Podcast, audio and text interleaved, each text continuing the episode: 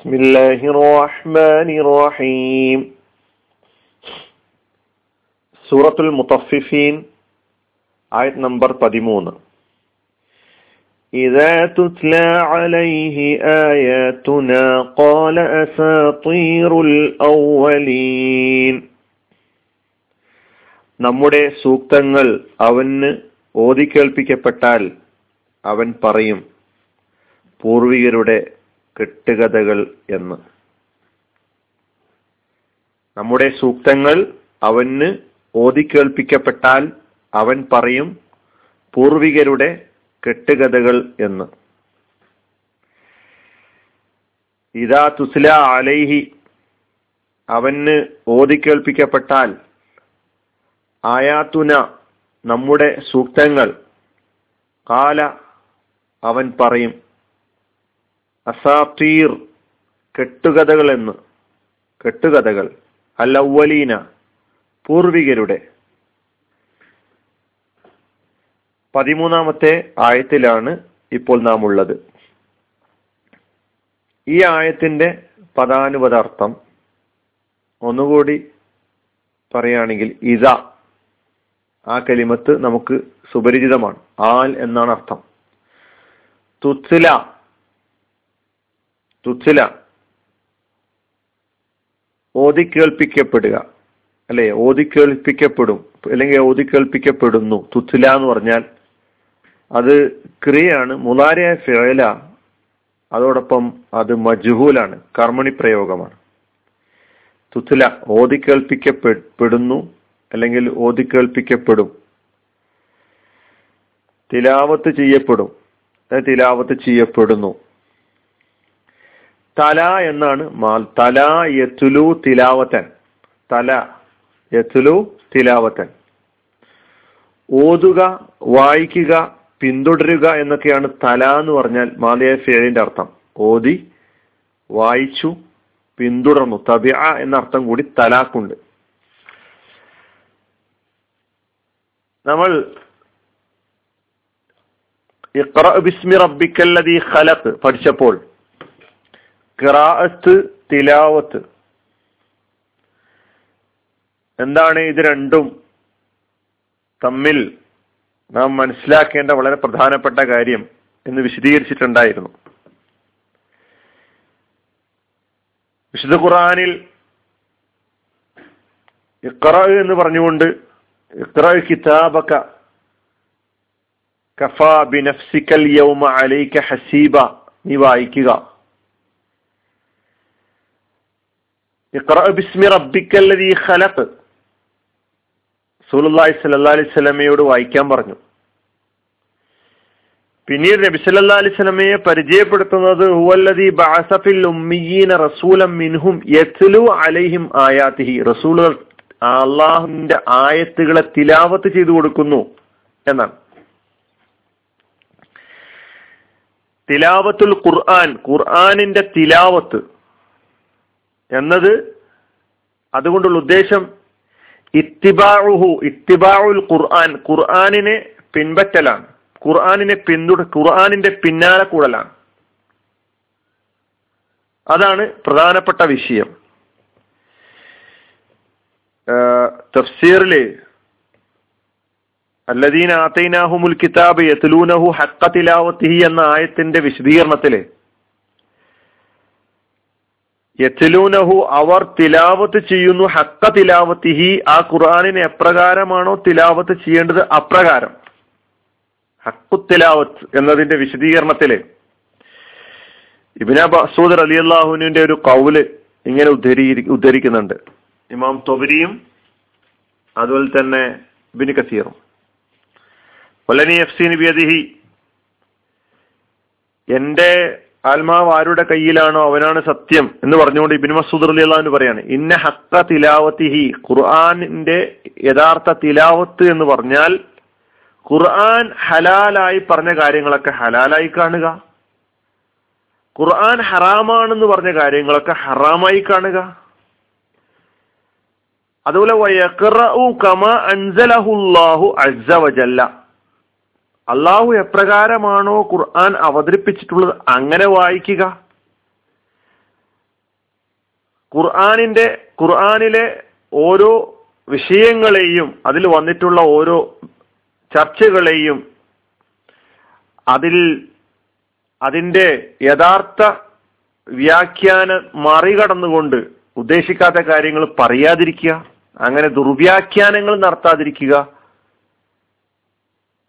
ഇതാണ് ഹക്കൊത്തിലാവ തിലാവത്ത് എന്നതുകൊണ്ടുള്ള ഉദ്ദേശം എന്ന് ബിൻ മസൂദ് അലി അള്ളാഹുൻഹു പറഞ്ഞതായി തഫ്സീറിൽ കാണാൻ കഴിയും. അപ്പൊ കിറാത്ത് തിലാവത്ത് എന്ന ഒരു രണ്ട് നമുക്ക് പരിചയമുള്ള രണ്ട് ഒന്നും കൂടി ഓർമ്മപ്പെടുത്തിയെന്നുള്ളൂ അന്ന് പറഞ്ഞിട്ടുണ്ടായിരുന്നു. അതുപോലെ തർത്തീൽ എന്ന് പറയുന്ന ഒരു വിഷയം നമ്മൾ കേൾക്കാറുണ്ട്. ഖുറാന്റെ ആ വായനയുടെ പഠനത്തിൻ വായനയുടെ സൗന്ദര്യത്തെ ഖുറാൻ എങ്ങനെയാണ് വായിക്കേണ്ടത് എന്നതിനെ തർത്തിൽ നമ്മുടെ മുമ്പിൽ വളരെ മനോഹരമായി ചിത്രീകരിക്കുന്നുണ്ട്. ഇപ്പൊ തലാ എത്തുലു തലാ എത്തുലു എന്നത് മാറൂഫായ ഫിഴലാണ് അതിന്റെ മജുഹൂൽ തുലിയ എന്നാണ്. തല എന്ന മാലിയുടെ മജുഹൂൽ തുലിയ. തല എന്ന് പറഞ്ഞാൽ ഓതി വായിച്ചു പിന്തുടർന്നു. തുലിയ എന്ന് പറഞ്ഞാലോ? ഓതപ്പെട്ടു വായിക്കപ്പെട്ടു തിലാവത്ത് ചെയ്യപ്പെട്ടു. അതിന്റെ മുതാരി തുലിയന്റെ മുതാരി യുത്തില എന്നാണ്.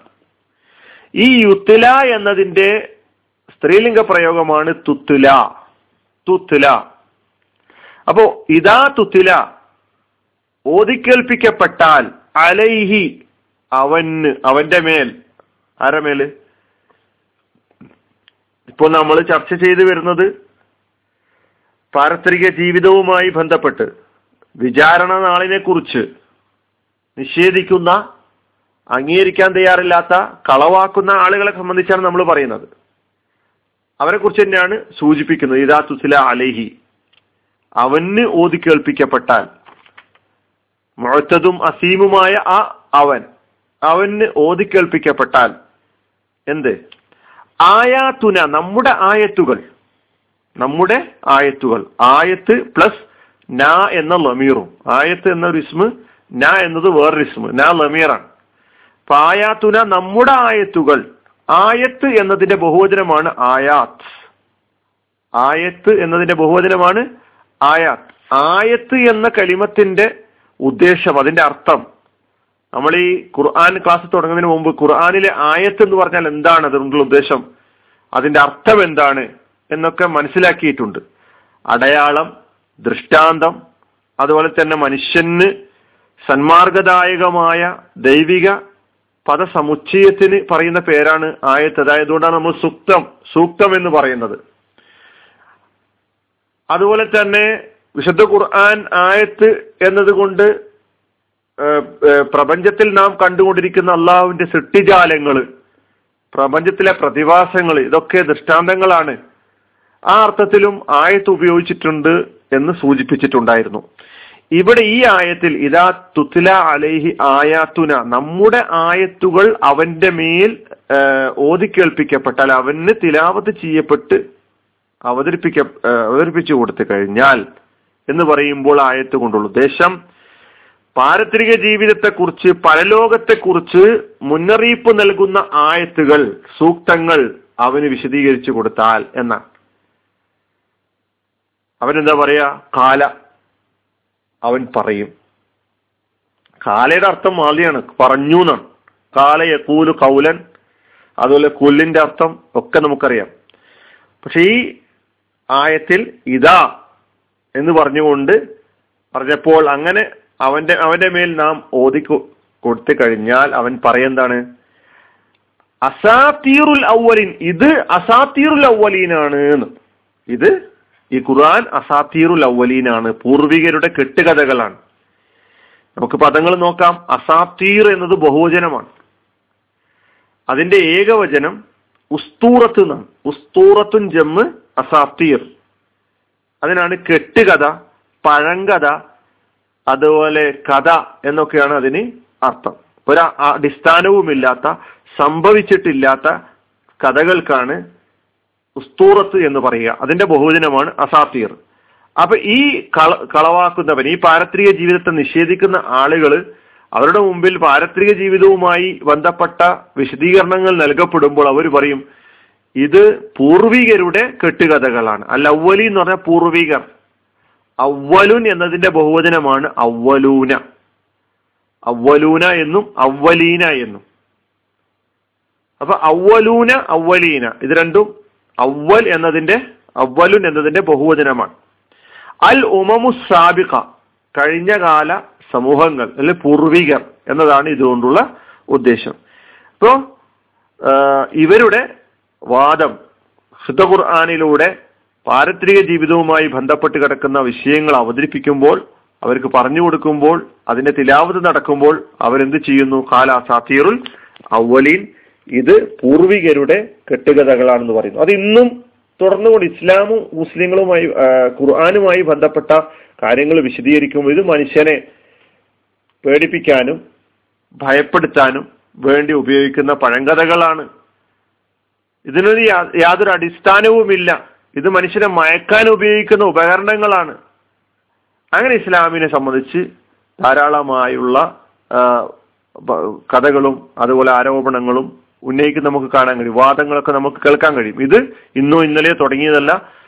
പണ്ട് മുതൽക്ക് തന്നെ എല്ലാ പ്രവാചകന്മാർക്കും അഭിമുഖീകരിക്കേണ്ടി വന്ന ഒരു ആരോപണമാണ് ഒരു പ്രതികരണമാണിത്. അതെന്നും തുറന്നുകൊണ്ടേയിരിക്കും അസാത്തീറുൽ ഔവലീൻ എന്ന് പറയുന്ന ഈ പ്രയോഗം. ഇതാണ് ഈ പതിമൂന്നാമത്തെ ആയത്തിന്റെ അർത്ഥം. വാഹൃദാവാന അലഹമുല്ലാ റബുലാലമി അസ്സാം വലൈക്കും